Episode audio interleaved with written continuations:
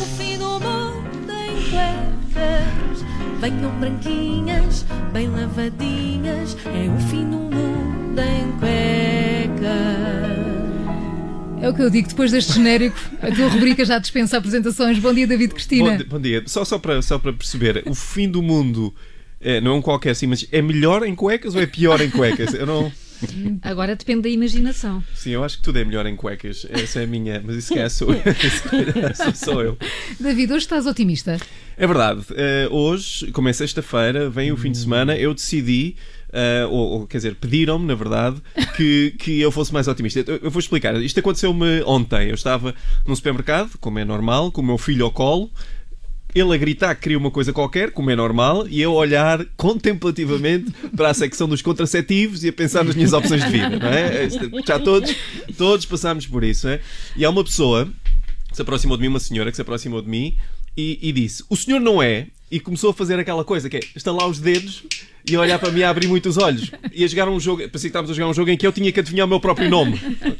E o meu filho parou a olhar para ela, ficámos dois um bocadinho a olhar para ela, e ela disse assim: ah, O senhor não é da rádio. E eu disse: Ah, oh. Fiquei, bom, o meu coração encheu-se de orgulho. Duas, uh, duas semanas e já és identificado no supermercado. Exato. E é rádio, como é que isso é possível, não é? Porque eu nem sequer. Pronto, mas...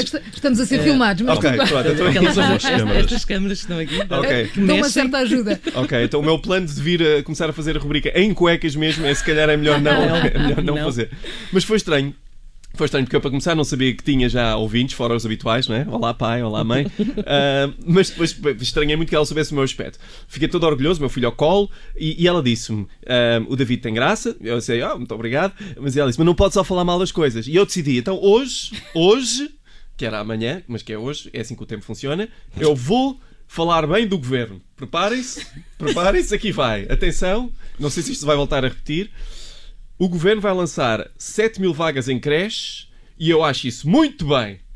É que acho mesmo, porque eu tenho filhos pequenos e sei que isto das creches é um esquema para sacar dinheiro aos pais, porque eles cobram para aí 300 ou 400 euros para a gente deixar lá os filhos pequenos. E o que é que eles fazem? O que é que eles fazem?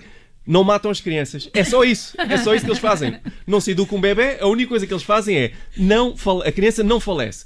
Aquilo é, nós pagamos dinheiro de resgate, deixamos lá o, o bebê de manhã e se queremos ver o bebê vivo ao final do dia temos que pagar 400 euros. É isto. É um esquema. Espera, espera, David, até ir às festas de Natal. Aí é que vais ver o que é o sofrimento. Sim, sim, já tive, já tive que ir a uma com o meu puto de dois anos e aquilo é, é muito mau. Aquilo, eh, do ponto de vista artístico, não faz sentido nenhum.